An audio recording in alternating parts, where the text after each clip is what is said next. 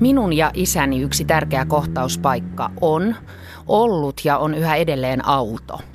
Autossa kohtasivat myös isät ja tyttäret Otso Kauton muutaman vuoden takaisessa näytelmässä Tyttö tuli. Tänään puhutaan isistä ja tyttäristä. Äänessä ovat Otso Kauton lisäksi tänne studioon saapuneet Jenni Pääskysaari ja Mikko Kuustonen. Nyt alkaa kulttuuriohjelma Kultakuume ja minä olen Anna Tulusto.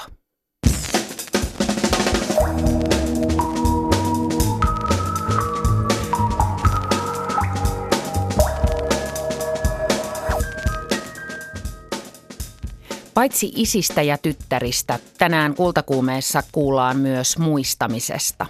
Kati Outinen sanoi, että me elämme aivojen ylivallan aikaa. Se, mitä se tarkoittaa, selviää tämän lähetyksen loppupuolella Outisen haastattelusta, jossa hän kertoo muistisairautta käsittelevästä teatteriesityksestään. Outinen on joutunut pohtimaan tätä muistamisasiaa myös oman isänsä takia. Tänään onnitellaan myös suomalaista dokumenttielokuvaa ja kuullaan, mitä Ylen arkistojen avaaminen, josta uutisissa äsken mainittiin, itse asiassa tarkoittaa.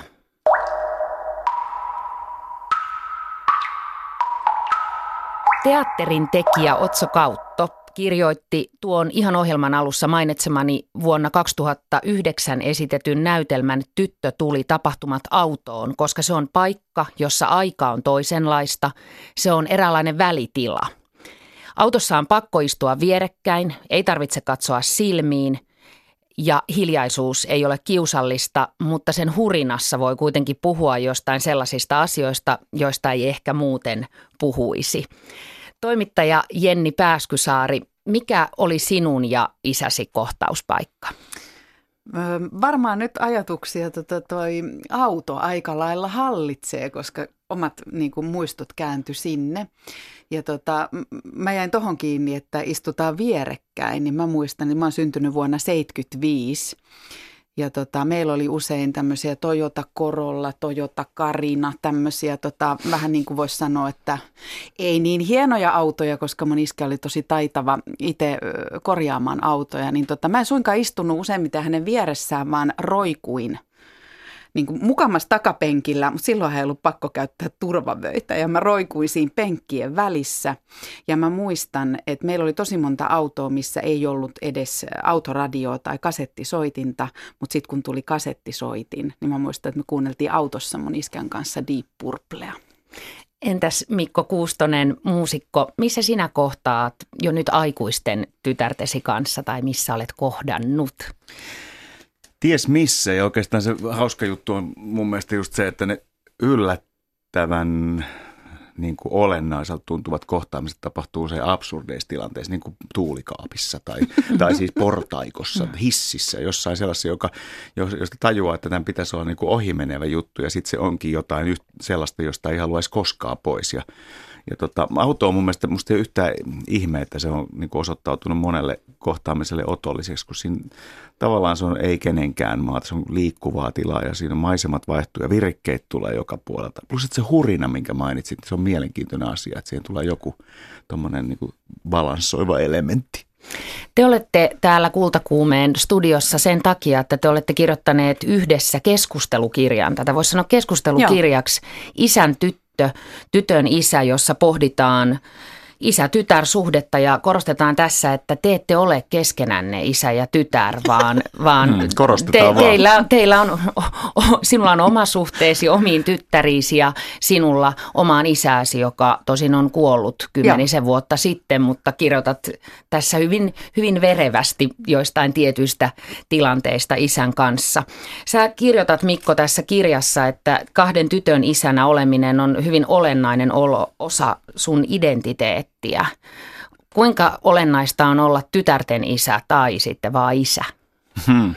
Mä en tiedä oikein muusta, kun mun, mun, mun hmm. tota, biologiset lapseni ovat tyttäriä ja tota, äh, se on, mä oon kyllä usein ajatellut sitä, että, että esimerkiksi niin kun on katsellut tytärten kasvamista vauvasta pikkutytöiksi ja sitten siitä isommaksi tytöksi ja naiseksi, niin tulee, on jotenkin hätkähtänyt sitä, että, että, että kun itse on vaan ikään kuin ohimennen kasvanut pojaksi ja mieheksi, niin mä on ikään kuin sivusta katsoen seurannut naiseksi tulemista jotenkin määrätietoisemmin ja mä luulen, että mä jopa jossain määrin ymmärrän sitä enemmän kuin omaa kasvamista.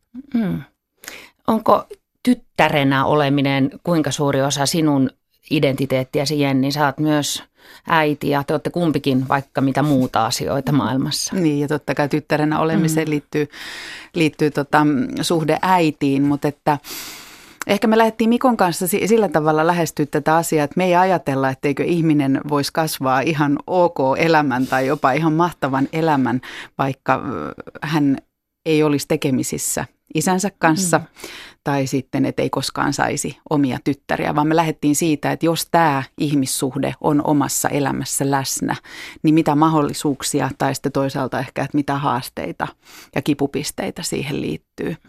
Mutta tota, Uh, en mä oikein osaa sanoa. Mä ehkä, jos mut kysyy niin perhesuhteista ja identiteetistä, niin mä, mua ehkä leimaa enempi se, että mä oon iso sisko. Että tota, kirjan nimi on Isän tyttö, mutta että musta se on, niin kuin, mä en halua leimata itseäni pelkästään isän tytöksi, vaan mä koen, että mä oon myös äidin tyttö.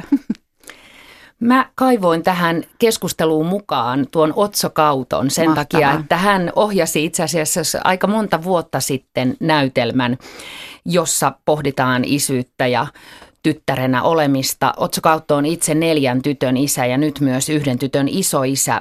Kuunnellaan, että miksi hän halusi tehdä tämän näytelmän. Tämä näytelmä on, on ollut aika suosittu myös muualla maailmassa, esimerkiksi latinalaisessa Amerikassa tosi suosittu ja itse asiassa Kautto paljasti minulle, että hän vähän haaveilee ja häntä on vähän pyydetty, että jos tästä kirjoittaisikin kirjan. Mutta kuunnellaan wow. vähän tätä kulttuurihistoriaa se on aihe, joka puuttuu, joka on niin kuin näytelmä ja jopa niin kuin maailman kirjallisuuden semmoinen niin kuin valkoinen läiskä kartalla. Että on kirjoitettu valtavasti äidistä ja tyttärestä, isästä ja pojasta, ja äidistä ja pojasta, mutta se niin kuin isän ja tyttären välinen suhde, niin se ei niin kuin ole ollut kirjoittamisen ja kuvaamisen arvoinen jostain syystä. Sosiologithan sitten sitä mulle selitti, että se on niin uusi asia. Oli luonnollista, että äidit ja tyttäret jakoivat tiettyjä niin kuin arjen toimia ja olivat niin kuin keskenään tekemissä. Samoin isien ja tota, poikien niin kuin, niin kuin elämän jakaminen oli, se oli niin kuin luonnollista, mutta se elämän alue, jossa isät ja tyttäret voivat kohdata, niin se on historiallisesti aika uusi. Sitä on ollut toki niin kuin, ää, säätyläisten parissa. Et silloin kun vaurautta on tarpeeksi, niin silloin ei ikään kuin, silloin pystytään rakentamaan omat elämänpiirin niin kuin säännöt. Ja itse asiassa on aika mielenkiintoista, että monet semmoiset merkittävät naistutkijat tulevat semmoisista, niin kuin heillä on vahvoja isäsuhteita, mutta heillä on myöskin ollut siihen niin kuin mammonaa ympärillä sen verran, että sen suhteen on voinut rakentaa monen väkevän naistaiteilijan niin takana on myös ollut niin kuin erityinen isäsuhde, joka on, joka tota, mutta se on siis, se, on, se ei ole mitenkään ollut semmoinen niin kaikkien sosiaaliluokkien jakama asia, että nykyään niin kuin maailma on sillä tavalla demokratisoitunut, että kaikissa sosiaaliluokissa niin isät ja tyttäret voivat kohdata nykyään. Sitten mä huomasin myöskin, että mussa alkoi nousta pintaan tyttöjen niin kuin lähestyessä aikuisuutta. Ensin teini-ikää ja sitten aikuisuutta, niin mussa alkoi semmoinen niin kuin mm, militantti feministi nousta pintaan, koska niin kuin rupesi katsomaan niin kuin maailmaa eh, sellaisena, että minkälaisena minun rakkaat eh, tyttäreni sen joutuvat kokemaan, jolloin mä siis 70-80-luvun eh, kasvattina, niin mähän elin aika, aika machistinen ja sovistinen se maailma, ja jopa siis taidepiirit oli 80-luvulla aika sille testosteronia ylistäviä. Ja kyllä se mulle niin kuin yhtäkkiä niin kuin ajatus siitä, että mun tyttäreni joutuisivat kokemaan sen, mitä niin kuin naiskollegat tai naisnäyttelijät, vielä niin kuin suurin iso osa lapsista on päätynyt jollain tavalla taidealoille, mikä niin, no siitä ei voi, siitä voi olla joko ylpeä tai kauhuissaan. Mutta joka tapauksessa niin mä niin herkistyin tälle tota, teemalle.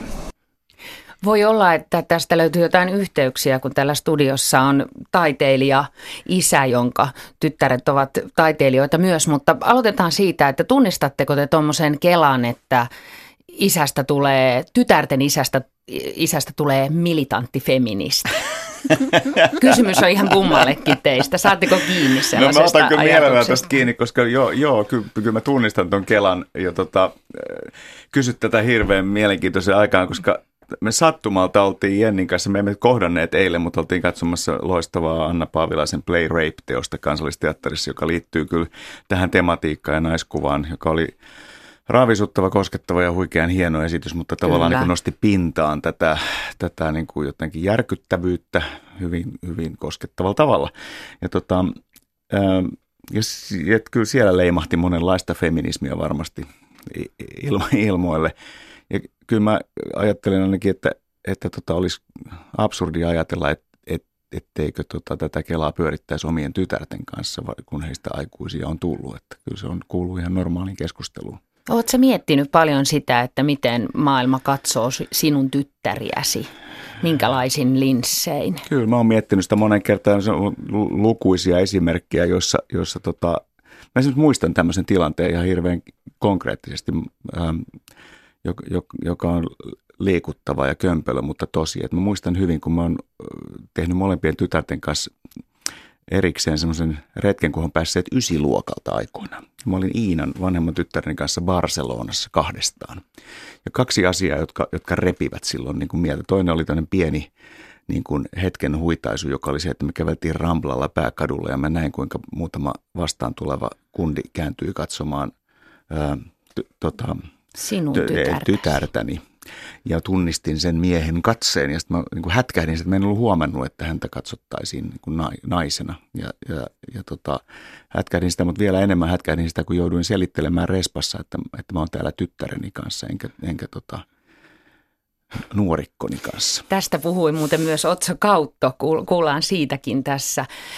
Jenni, miten sä ajattelet Pitääkö, Otso Kautto puhuu siitä, että maailman historiassa vahvojen naisten takana on ollut aina joku erityinen isäsuhde. Te teitte vähän tutkimustakin tai käytitte hyväksenne tutkimusta tätä teidän yhteistä kirjaa varten. Tuliko tällaista asiaa esille tai onko arki tuonut se jotenkin esille? Mm, mä vähän vierastan semmoista ajatusta, mikä liitetään mun mielestä monesti vaikkapa johonkin taiteilijuuteen tai, tai johonkin, että siellä pitäisi aina olla taustalla joku mm. trauma, jota, jota työstää. En ennemmin ehkä mulle tuli mieleen tuosta puheenvuorosta semmoinen, että et, et kun kautta oli havainnut sen, että tätä ei käsitellä, tätä ei ole olemassa, tätä isän ja tyttären mm. välistä suhdetta. Ja se on se, niin kuin miten me ollaan varmaan Mikon kanssa, miksi me ollaan tässä. Eli yksi asia on esimerkiksi se, että jos hakee netistä äh, hakusanalla isä ja tytär – niin saattaa tsäkällä tulla kuvia jostain 35-vuotiaasta miehestä, jolla on pieni vauva tai pieni tytär mukana. Mihin katoaa isät, joilla on teini-ikäisiä tyttäriä? Mihin katoaa vanhat isät, joilla on aikuisia tyttäriä? Et jo, jotain siinä on, ja tämä myös liittyy tuohon, mitä Mikko äsken sanoit. Että, mä, mulla, mulla tuli tuosta myös mieleen tuosta Mikon muistosta, että mun isä oli 19-vuotias, kun mä synnyin, eli hyvin nuori. Ja tota, ää, niin mä tajusin jossain vaiheessa varmaan, kun mä täytin 15 tai 16, että kun mä liikun mun isän kanssa, niin kaikkea ajattelee, että mm. mä oon mm. hänen tyttärensä. Nyt täytyy päästä Otso kautta hetkeksi ja sitten jatketaan tästä, koska hän puhuu itse asiassa vähän juuri tuosta samasta ja vie sitä ajattelua vielä yhteen suuntaan. Näytelmässä on repliikki, jossa tytär sanoo, että jokainen mies oli kerran tyttö, pieni tytön itu. Sitten sun hormonit hakkas sen tytön linttaan. Tuohan on viehättävä eh, biologinen anekdootti, että kaikki ovat alun perin naisia. Ja sen jälkeen hormonit tulee ja sotkee pakan. Ja siinä tulee kaupan päälle mukana vähän aggressiivisuutta ja muita niin kuin miehisiä ominaisuuksia. Mähän kirjoitin tässä ikään kuin sen, mitä ei sanota kun pääsee sanomaan sitä, mitä yleensä ei sanota, niin siinä ollaan jotenkin semmoisen tavallaan vähän tabun äärellä. Isät ja tyttäret kävi paljon katsomassa yhdessä ja niin kuin tajus niitä hetkiä, jolloin katsovat toisiaan siellä, vilkaisevat ja, ja tota, vähän sillä pakahduksen ja tunnekylläisyyden ö, vallassa. Ikään kuin kuitenkin sillä tavalla, että eihän meillä noin ole tai ollut. Ja tota, mutta että siellä niin kuin lavalla tapahtui heidän puolestaan jotain semmoista, jopa niin, että nyt tästä ei tarvitse enää puhua. Tämä on käsitelty katsomalla tämä yhdessä, koska jotkut noista kohtauksista on aika äärimmilleen vietyjä, koska sieltä nousi tietyllä tavalla pintaan myös se niin kuin naiseutta kohti kasvavan tai jo kasvaneen nuoren naisen ja hänen isänsä kohtaaminen. Isä, joka vielä kokee olevansa viriili äijä ja yhtäkkiä tajuaa, että omat kaverit katsoo tytärtä niin kuin, tavallaan niin kuin sukupuolikumppanina. Ja tajuaa yhtäkkiä, varsinkin siis mä tajusin sen kiusaantuneisuuden tunteen itsessäni matkoilla Euroopassa, jossa niin kuin pariutumiskulttuuri on toisenlainen. Meitä katsottiin pariskuntana. Mulla oli kauhea tarve sanoa jotenkin, käyttää jotain semmoista sanaa, että jotenkin tulee auki luettua se, että tuossa on muuten isä ja tytär on the road. Et, et jos mä nyt tämmöisen niin aikuisen tyttäreni kanssa kävelen jotenkin käsikkäin tai pidän sitä liian hellästi kainalossa, niin joku luulee jotain taikka ettei niin kuin, halatessaan yhtäkkiä niin kuin tajuaa, että tämä vartalo on naisen vartalo, minun ei ehkä pitäisi halata, koska hän voi ajatella, että minä ajattelen, että hän ajattelee, että jotain. Joka ei tule siitä suhteesta, vaan se tulee siitä, miten niin kuin ulkopuolelta mies ja nainen tulkitaan.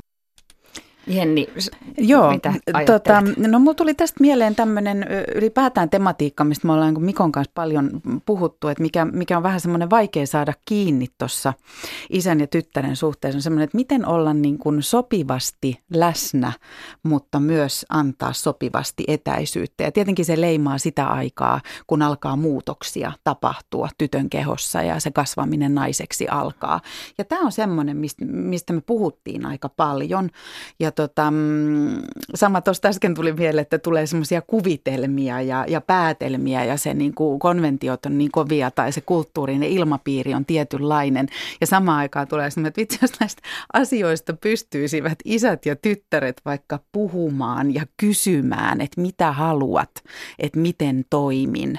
Koska tota, Mä itse koin, että kun, kun tota, aloin kehittyä ja alkoi tapahtua omassa kehossa muutoksia, ja mä koin ne jotenkin niin kuin pelottavina ja ahdistavina. Mä en ollut semmoinen, joka vaan juhlii ja bilettää mm. niitä.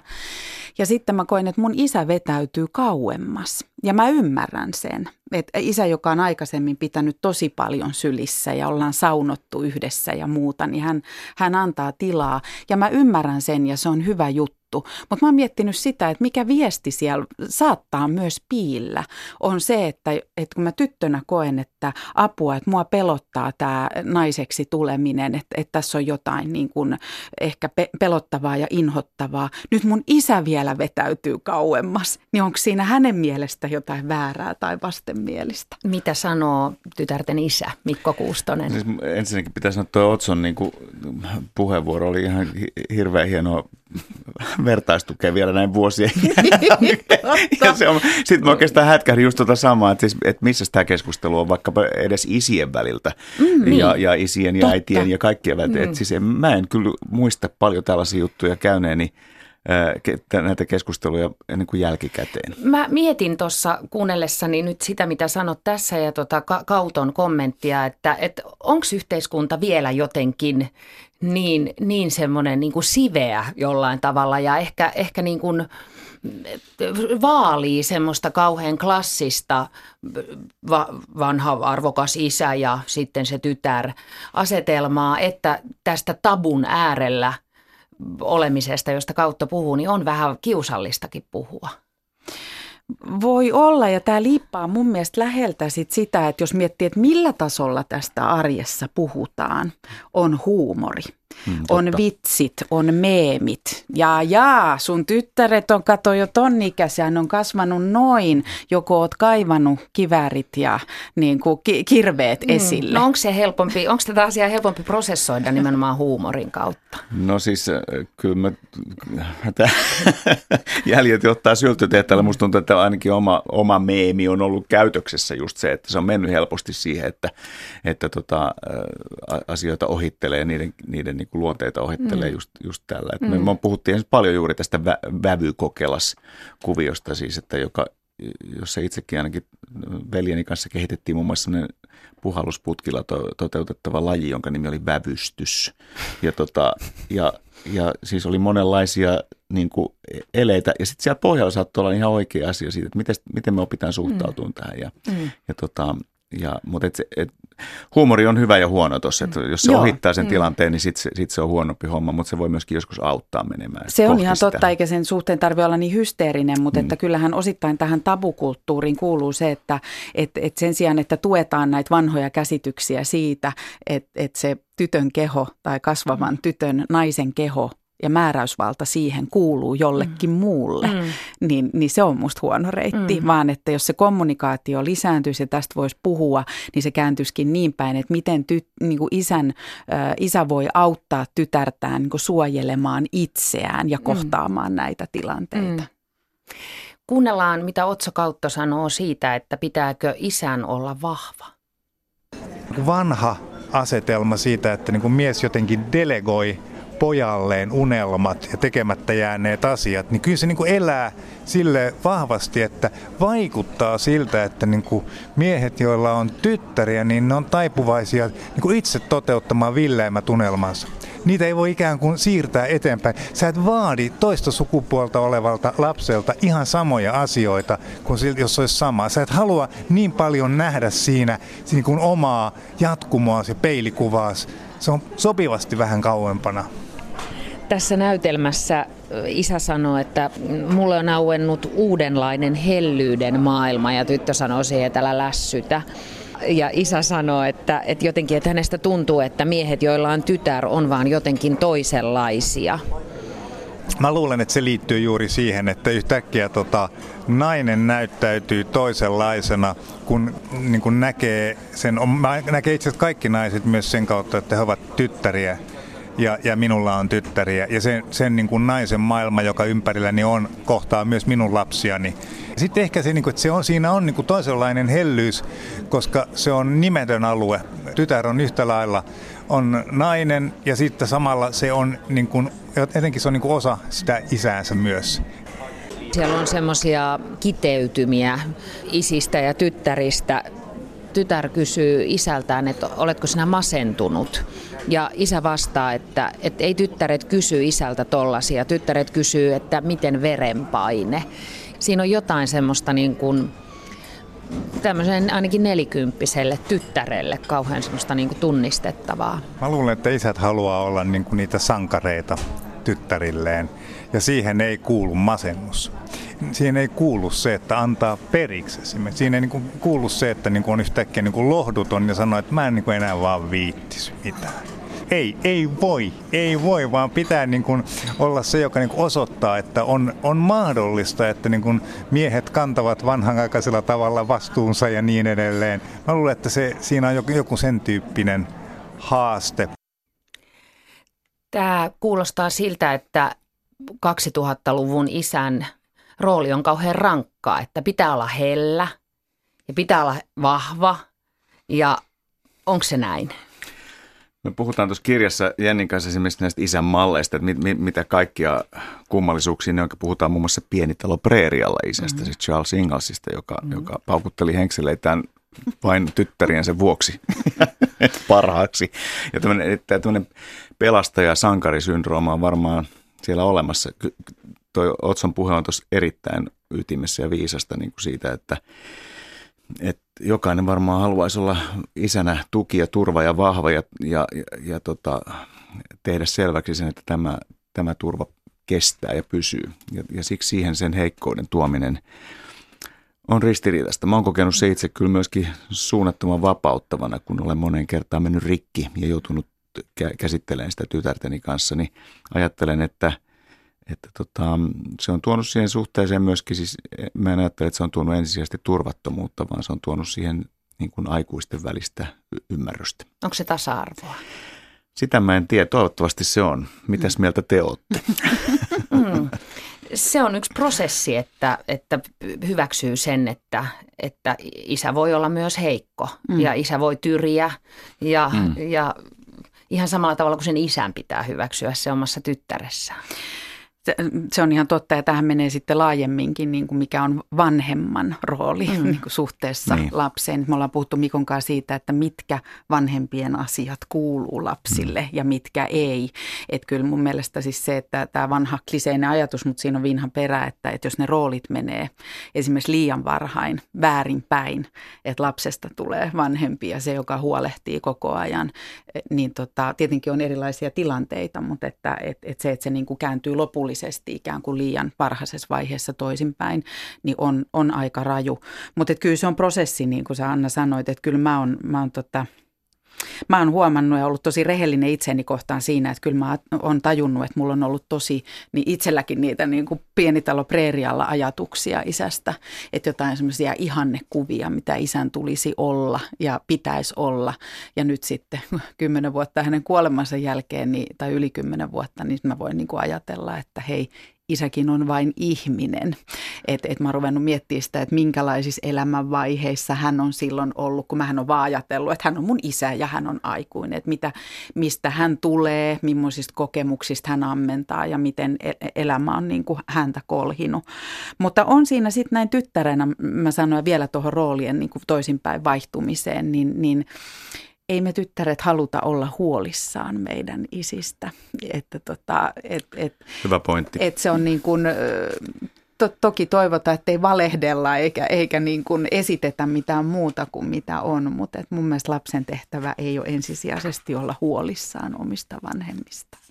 Se on, se on juuri näin, että siis ajatus siitä, että, että tota, tavallaan ää, ikääntyvänä vanhempana lähestyisin koko ajan murheiden, murheiden läpi niin kuin lapsia, niin se on jotenkin, siinä on jotain sellaista, joka, joka tota, vie sitä väärään suuntaan. Että, että siinä pointti täytyy olla siinä, että, että tota, kohdataan mahdollisimman tasavertaisena. Te kirjoitatte tämän kirjan alussa siitä, että mistä, mistä Jenni muistat isäsi ja mistä sinä Mikko toivot, että tyttäresi muistavat sinut.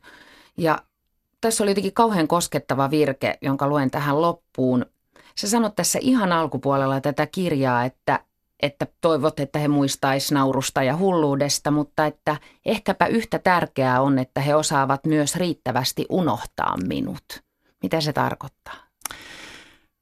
Se tarkoittaa monta asiaa, mutta kyllä se mulle tarkoittaa ennen kaikkea sitä, että, että, että he ovat vahvoja oman elämänsä äärellä ja, ja että he eivät toteuta omia, niin kuin oman isänsä unelmia, vaan, vaan, vaan omiaan ja, ja ovat vapaita tekemään niin. Mun ydinlause tuossa kirjassa omalta osaltani on se, että isän tärkein tehtävä on kenties uskoa tyttäreensä ja tämä, nämä rakentuu toistensa sisään. Mä oon siitä kyllä samaa mieltä. Mä oon ja mä oon laajentanut, tämä lause on jäänyt mun takaraivoon ja mä oon laajentanut sen siihen, että ehkä, ehkä aikuisen tehtävä on uskoa lapseen. Kiitos teille Jenni Pääskysaari ja Mikko Kuustonen. Kiitos, Kiitos Anna. Anna.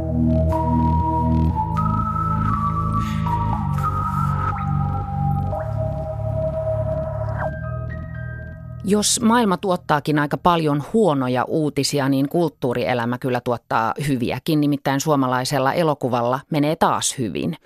Dokumenttiohjaaja Katja Gaurilov ja hänen ohjaamansa elokuva Kuunmetsän Kaisa on saanut viikonloppuna Leipzigissä elokuvafestivaaleilla animaatiodokumenttielokuvasarjan pääpalkinnon. Ja toi festari on yksi Euroopan arvostetuimmista ja itse asiassa maailman vanhin dokumenttielokuvafestivaali. Kuunmetsän Kaisa on dokumenttielokuva Gauriloffin isoäidin ja sveitsiläisen kirjailijan Robert Grotteen ystävyydestä, joka alkoi maailmansodan kynnyksellä vuonna 1938. Grotte lumoutui Kaisa Gauriloffin kertomista kolttasaamelaisten tarinoista ja kirjoitti niistä monia kirjoja. Ja tämä Katja Gauriloffin dokumenttielokuva punoo tarinansa yhdistämällä kertoja ääneen kirjeitä, animaatiota, valokuvia sekä vanhoja uutis- ja kaitafilmejä. Se on mun tapa tehdä elokuvaa. Mä koin sen parhaaksi tässä tapauksessa, että tämä on niin läheinen aihe ja sillä tavalla vähän kipeäkin aihe.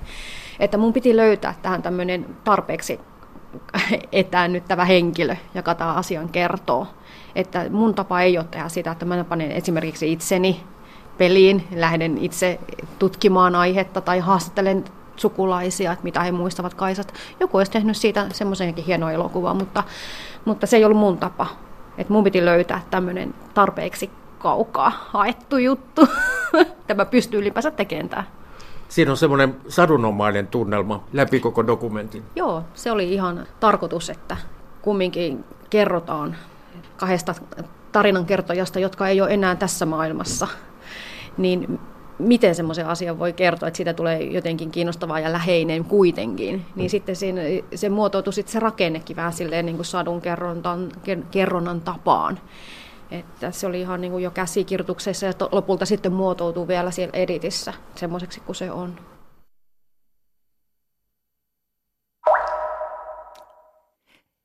Katja Gauriloffin dokumenttielokuva on itse asiassa tällä hetkellä elokuvateatterilevityksessä ja huomenna kultakuumeessa kuullaan tästä aiheesta lisää.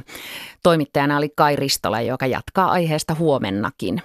Mutta nyt me puhumme Yleisradion lahjasta satavuotiaalle Suomelle ja ei ehkä niinkään valtiolle, vaan suomalaisille ihmisille, radion ja television kuluttajille, niin kuin on tapana sanoa.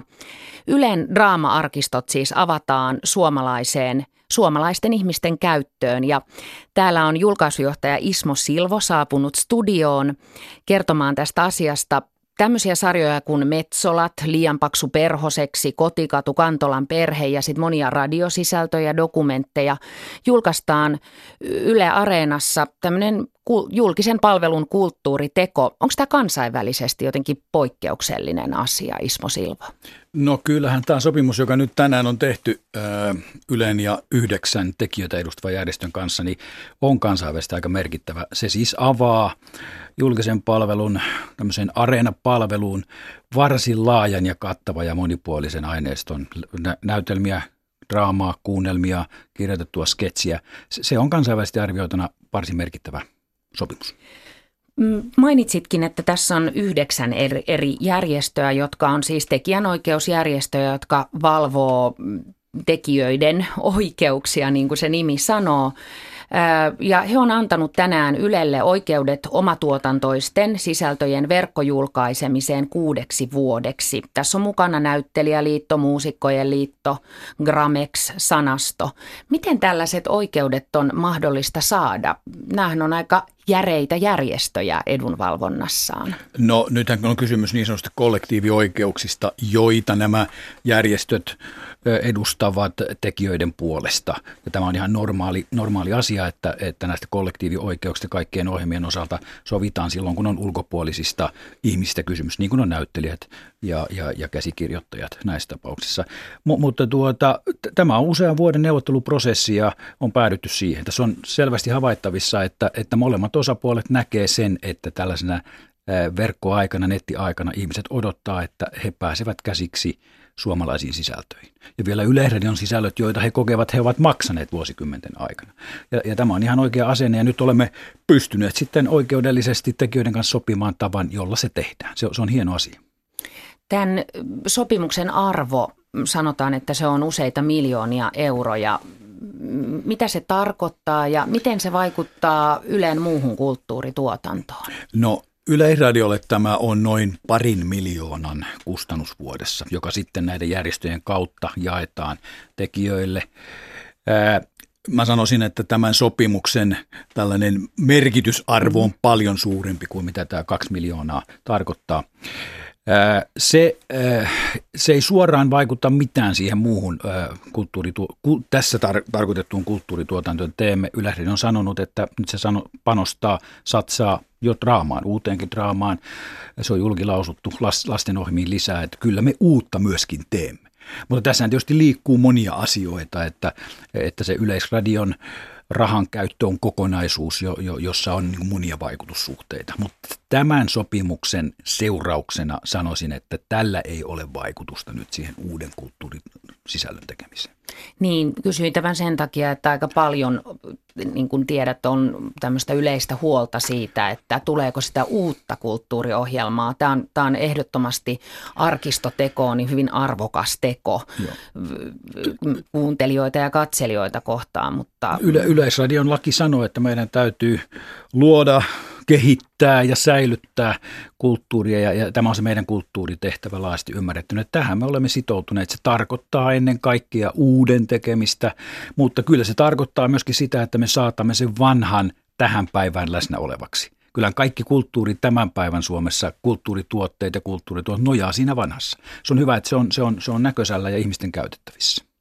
No pohdin myös tässä sellaista asiaa, että kun iso määrä ohjelmia ja äh, kuunnelmia ja muuta laitetaan areenaan, niin mitä sitten, miten ne pysyvät siellä areenassa? Että mitä jos esimerkiksi minun teini-ikäinen lapseni jotenkin ottaa sen sieltä ja laittaa sen YouTubeen? Onko tämmöinen mahdollista? No se, se ei tietenkään ole mahdollista. Nettihän on täysin tämmöinen villiviidakko. Ei, se ei, ole, se ei ole mahdollista, eikä tämä sopimus siihen anna, anna tuota mahdollisuuksia. Mm.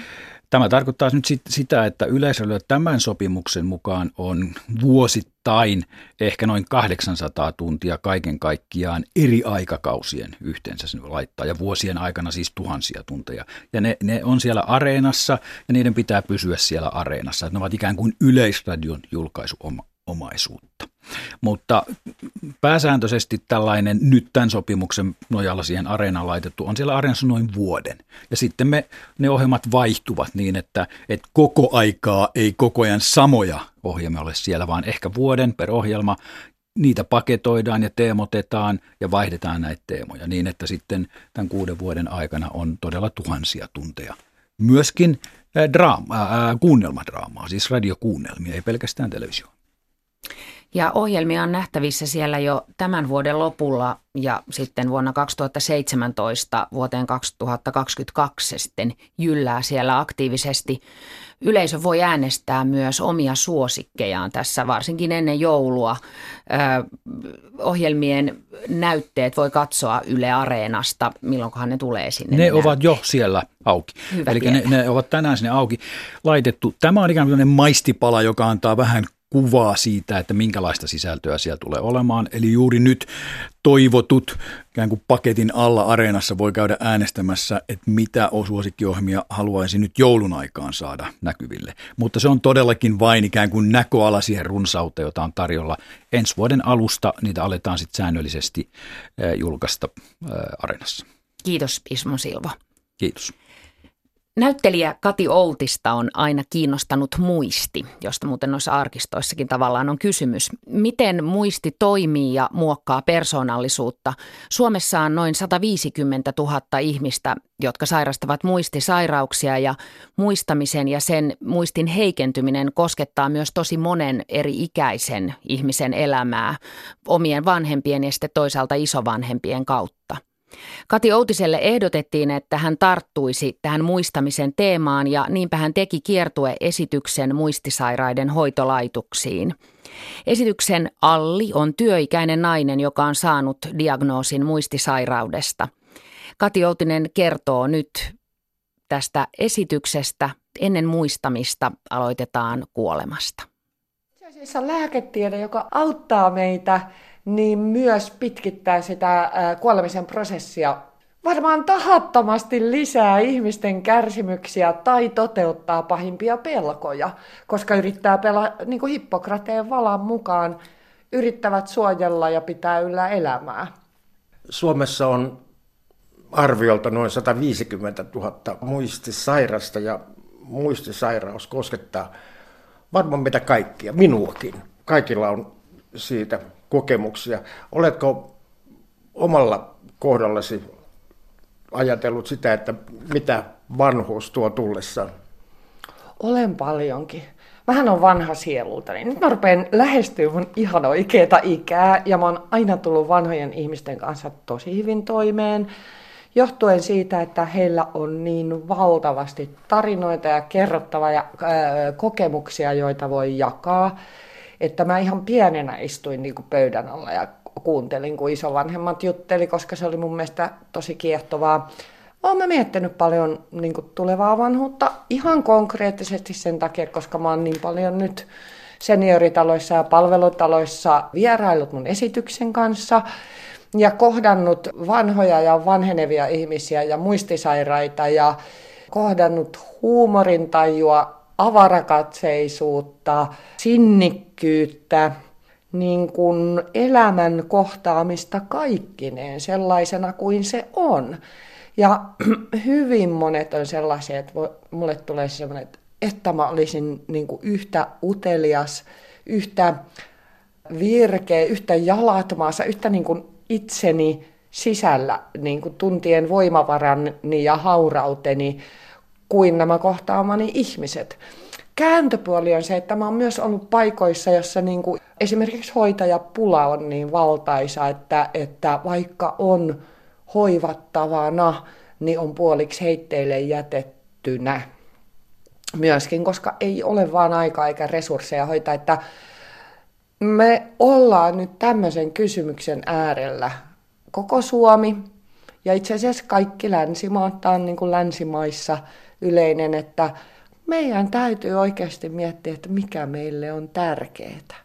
Mitä meille tarkoittaa ihmisen arvoinen elämä, mihin me ollaan valmiita satsaamaan resursseja.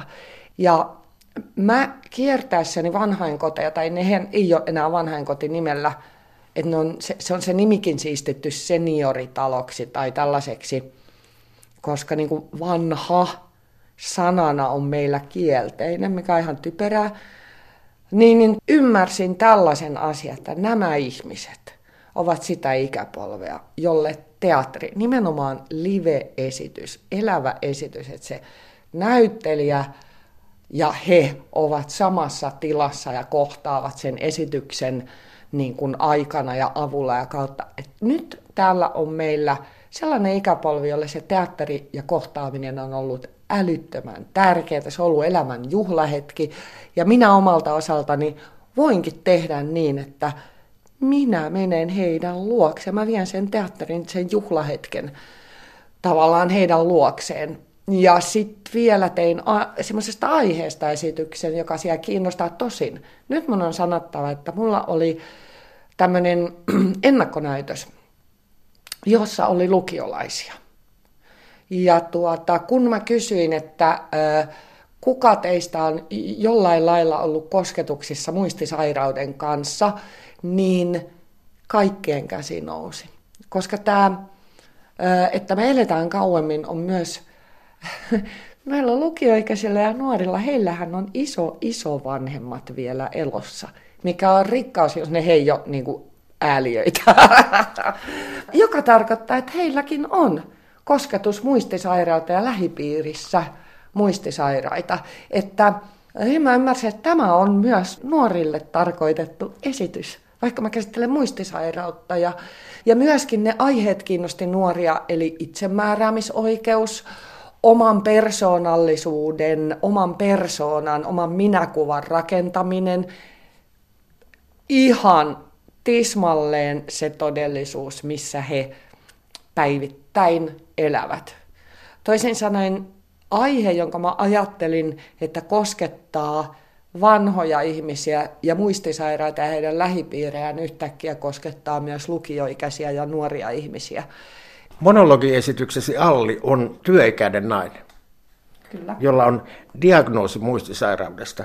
Ja hän kohtaa sairauden aiheuttamat muutokset, myös emotionaaliset, ja sitten yrittää pärjätä arjessa uuden elämänsä kanssa. Eli hän ei ole vielä liukunut kovin syvään vaiheeseen.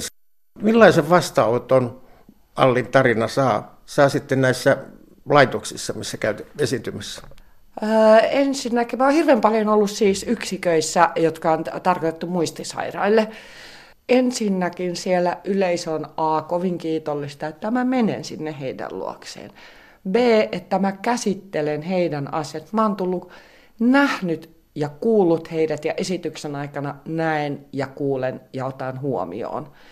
Että mua oikein pelottaa, että mä oon saanut pelkkää positiivista palautetta. Mä oon saanut myös hyvin paljon esityksen jälkeen tulee ihmiset halaamaan tai pajaamaan mua, koska Allilla menee niin huonosti. Ja tämä Allin muistisairaus on semmoisessa vaiheessa, että hänellä on vielä sairauden tunto. Ja se on ihan niin kuin teatterissa mielenkiintoista, että kun mä mietin, että miten mä lähestyn sitä, että muistot on kadonneet, niin sitähän lähestyy teatteriesityksessä niin, että pitää ensin kertoa, että mitä, mitä muistaa, että sen voisi esityksen aikana unohtaa.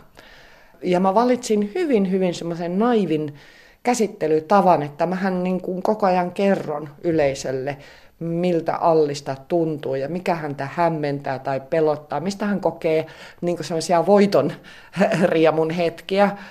Mähän on nämä tarinat kerännyt ihmisiltä ympäri Suomea, että kun mä valmistelin tätä esitystä, niin ja kerroin, että mä teen muistista esitystä muistisairauden kanssa, muistista ja minuudesta, niin ihmiset avas sanaisen arkkunsa ja rupes kertoa mulle kokemusta. Mä tajusin, että nyt mä oon jonkun hyvin, hyvin tärkeän äärellä.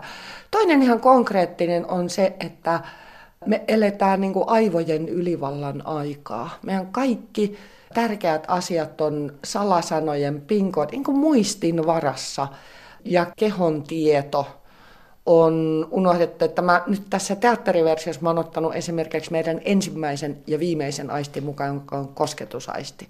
Se on se ensimmäinen, kun vauva syntyy, eka aisti, mikä hänellä on, on kosketusaisti, ja kun ihminen kuolee, viimeinen aisti, mikä hänelle jää, on kosketus. Muistisairaat elävät ihan omassa todellisuudessaan, ja sitä ei koskaan tiedä, että mikä on sepitetty ja mikä ei, ja se on itse asiassa aika, aika mielenkiintoista kuunnella, että mitä tarinaa sieltä tulee, ja onkohan tämä totta vai, totta vai mm, ei. Mm. Mutta se on myös sellainen asia, joka, joka auttaa sitten selviytymään huumorilla, nimenomaan mustalla huumorilla, jota, jota käytetään hyvin paljon. Kyllä, mun isällä oli muistisairaus ja huumorin avulla me nimenomaan rämmittiin sen läpi, vaikka se oli ihan kamalaa katsoa, kun rakas ihminen niin kuin, välillä kokee, että hän muuttuu, välillä tajus, että ei hän ole muuttunut yhtään, että vaan, tämä vaan käytökseen on tullut niin kaiken näköisiä ja sitten kun pikkuhiljaa putosi, että tästähän ei voi enää puhua ja, ja tuota, tämmöisiä asioita ei voikaan enää tehdä ja niin edespäin, että se oli semmoista hidasta menettämistä. Mulla on ollut siis yleisössä äärimmäisen pitkälle Alzheimerin taudissa, jotka ei kykene ilmaisemaan itseään. Ja ei voi, minä en voi sanoa, että ymmärtääkö tuo ihminen enää sanoja, jotka on silti herkeämättömän keskittyneesti katsonut sen esityksen tai kuunnellut. He saattavat olla myös niin kuin silmät kiinni siellä katsomossa ja vaan niin kuin kuulla ja niin kuin muita aisteja käyttää ottaakseen vastaan sen esityksen ja se on hyvin, hyvin tietoinen ratkaisu. Olin katsomassa esityksen täällä Teatteri Jurkassa, jonka päätteeksi käydyssä yleisökeskustelussa korostettiin henkilökohtaisen hoitotahdon tekemistä mahdollisimman varhain. Joka on muistisairas, joka oli puhumassa, hän on sanonut, että se sairaus on helvetti. Ja jos tätä hoitotahtoa ei tee, niin sitten vetää läheisimmätkin mukaansa siihen helvettiin, koska silloin he joutuvat tekemään raskaat päätökset voimatta enää kysyä siltä läheiseltä, että mitä hän haluaa. Sen takia, että ne lähiomaiset sais sitten surra ja nauttia, nauttia vielä, kun se ihminen ei ole vielä penaalissa, eli ruumisalkussa, niin voi nauttia siitä, mikä on ja mitä voi tehdä sen läheisen kanssa joutumatta murehtimaan, että pitääkö mun nyt niin kuin apua, jos mä joudun tekemään sen päätöksen, että irrotetaanko letkut vaiko eikö. Että kun se päätös jo on, ja se on sen ihmisen oma tahto. Kuolemalle soisi, että se on arvokas. Olen mä nähnyt kuolleen ihmisen oman isäni. Ja silloin niin tuli aivan äärettömän jotenkin kirkkaasti semmoinen ajatus, että tämä, joka tässä makaa, ei ole enää se ihminen. Että tässä on hänen niin kuin, tämä fyysinen kuori, joka on kantanut ja palvellut sitä mun isää. Mutta se isä on jotenkin pois. Sielu painaa 21 grammaa. Yhdessä taideteoksessa sanotaan, että minne se 21 grammaa sitten meni. Joo. Kati Outisen monologia Niin kauas kuin omat siivet kantaa esitetään Helsingissä teatteri Jurkassa joulukuun 17. päivään saakka. Outista haastatteli Kai Ristola. Huomenna kultakuumeen Studiossa kuullaan lisää tuosta tänään jo aikaisemmin mainitusta elokuvasta Kuun metsän Kaisa ja tehdään vähän tutkivaa journalismia Harry Potterista. Onko kirjojen jatko-osaksi kirjoitettu näytelmäteos yhtä kova juttu kuin se romaanisarja? Hyvää lumista iltapäivää toivottaa Kultakuume.